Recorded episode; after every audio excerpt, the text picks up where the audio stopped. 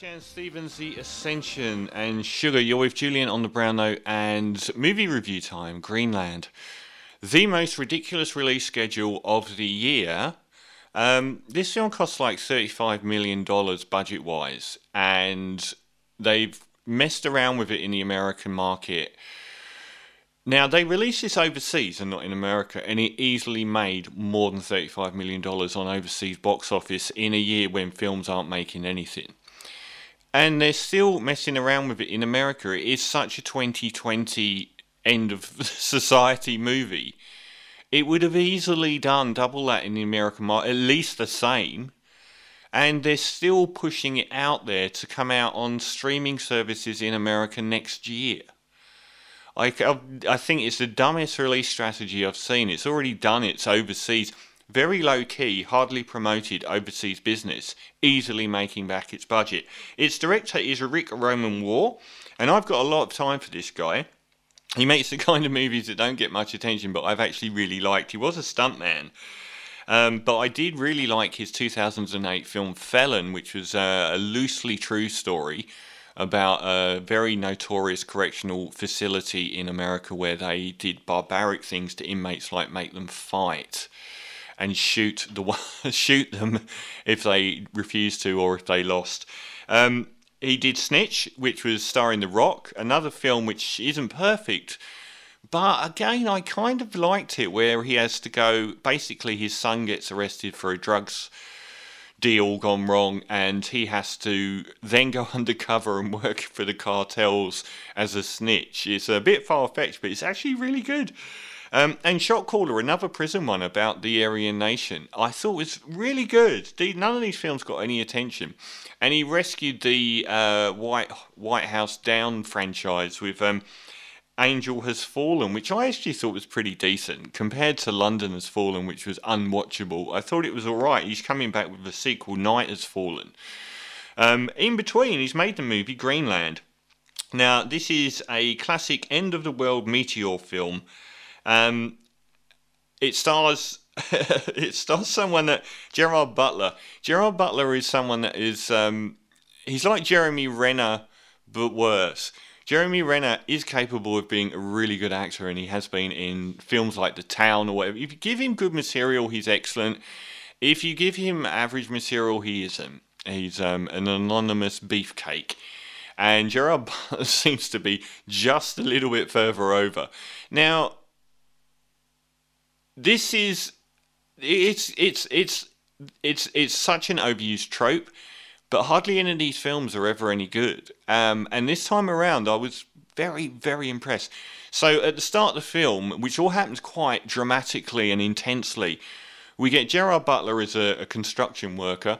Uh, his wife who he is estranged from is the wonderful, gorgeous Morena Baccarin, who's been in lots of things. Uh, she's an alumni of the much lauded, much lamented Firefly. Um, but she's been in lots and lots of things over a year. I think she's a Brazilian actress. She plays his estranged wife. They still seem to live in the same house, and they have a son, a young son. Well, there's this stuff on the news about a comet that's heading vaguely towards the Earth. It's uh, an unusual comet in that it is like tens of thousands of miles across and made up of lots of lots and lots of individual comets, all part of the same thing. Very quickly, very bad things happen. Uh, they start to say that some of the pieces are going to impact Earth, and the first big one does. And this is all quite close to the start of the film. They think it's going to hit the ocean and it hits Tampa in Florida and absolutely annihilates much of Florida. From that point on, uh, in, the best part of the film, which is the opening half hour, we get some really good stuff happening. Which is he gets these mobile phone messages, which are instantly terrifying, saying from Department of Homeland Security, like setting off this klaxon sound on your mobile phone saying you've got to be home, you've got to have one bag packed, and you and your wife and your son have been chosen to come to this Air Force base and be transported. And the terror mounts wonderfully. And probably the best part of the film is he has a, a, barbecue with his friends and neighbours, and when they're sitting there, he's just come home from finding out this news. And it comes over the TV because it's all streamed from their phones that your family has been selected to come to this Air Force base and be transported to a secure facility. And all his neighbours are sitting there with his kids in his lounge room. And those parts are the strongest of the film. The immediate horror and animosity of his neighbours towards him and the, the, the, mutual understanding of that is probably the best part of the film. And it becomes apparent that these meteors are actually going to wipe out planet Earth and quickly.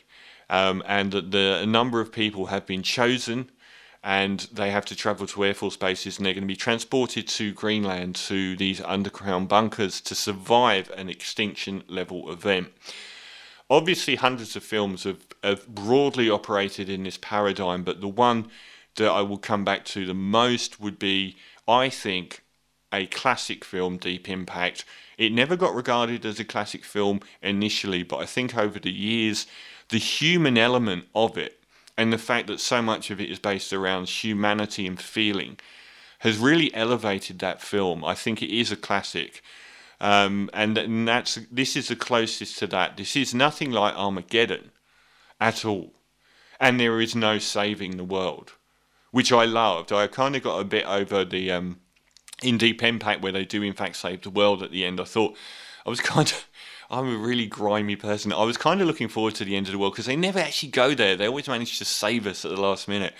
Um, this isn't ever on the cards. What happens then is society falls apart.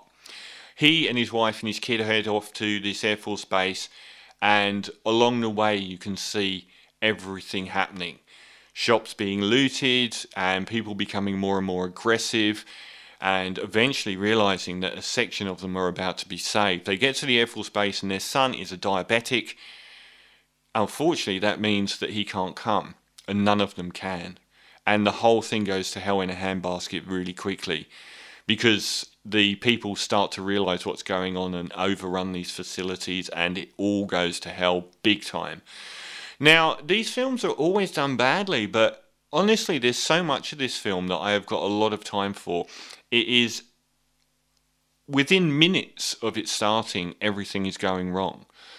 Uh, the build towards the worst of it over the first half hour or so is very, very strong and the best part of the film, particularly the gazes of his neighbours and the fact that they know that he is being saved. Why are you being saved? Why are my children going to die? And so on.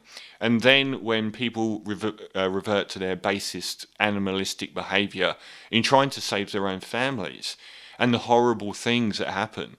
There's a point where their own child gets kidnapped by a family who toss the wife on the side of the road because he's got an armband on and they want to get to safety.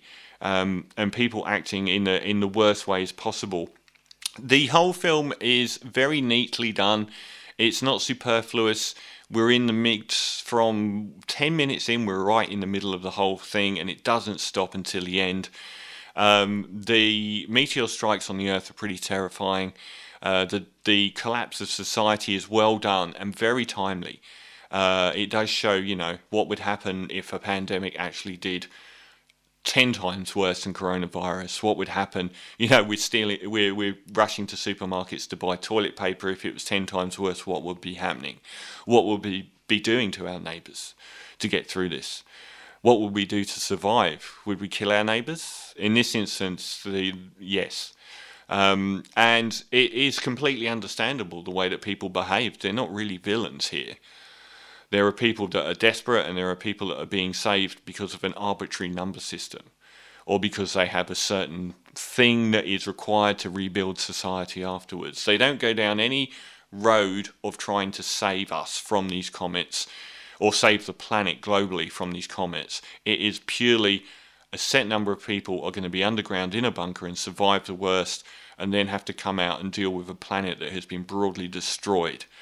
Um, I think they do everything well by focusing on such a narrow range. Gerard Butler's accent is something to behold. He starts, I think he's been reasonable in most of his films as an American. Here, he starts as an American, and throughout the course of the film, he becomes more and more Scottish until they are literally talking about kilts at the end. It's almost like they said you're not, you just keep slipping into Scottish. It's very distracting. What I wanted to give him credit for here is something I'm making up, which is that he is a Scottish person in America that is putting on an American accent to fit in.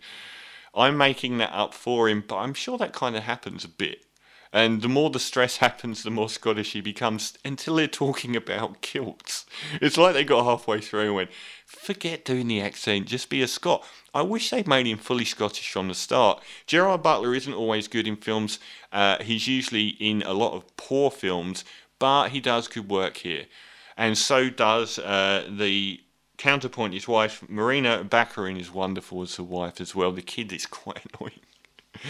You actually kind of him for having diabetes. That's an awful thing to say. But this is a really good film. It's one of the best end of the world trope films I've seen. It's very timely. It focuses on how humans themselves break down. There's never any spaceship flying off to save us all. Uh, this is, you know, one run to get to Queensland and the uh, degradation of society along the way. So it's a very simple premise, but given it shows how near society would be to collapsing within a day, it's a pretty timely one. And I thought it was very well done. The effects are sparing, but pretty terrifying when they happen. John Glenn shows up, always welcome as the dad. Um, the people along the way, uh, Butler and his wife, sort of find out what's important in life. But it does ring true here. Uh, he's had an affair and he's broken their marriage, but this is kind of like none of that matters at the moment. Um, I thought this was an exciting film, a dynamic film. It's tight. It hasn't. It doesn't go off wandering any direction. It doesn't have superfluous characters. The effects are good. Um, it's quite shocking at times watching people become their basest demons to try and survive. And the whole thing just reeks of 2020. So I'm going to give Greenland an 8.5 out of 10 because I think I would probably give it an 8, but it gets an extra half point for really slotting into this year very well. So Greenland, well worth watching, one of the best end of the world films I've seen doesn't do any of the bad stuff. It's not too noble. It's not too heroic. It doesn't get bloated. There are no speeches about how humanity will survive this. It is just the end of the world and a really good effort. From the director, his best film so far, I'm going to give Greenland 8.5 out of 10.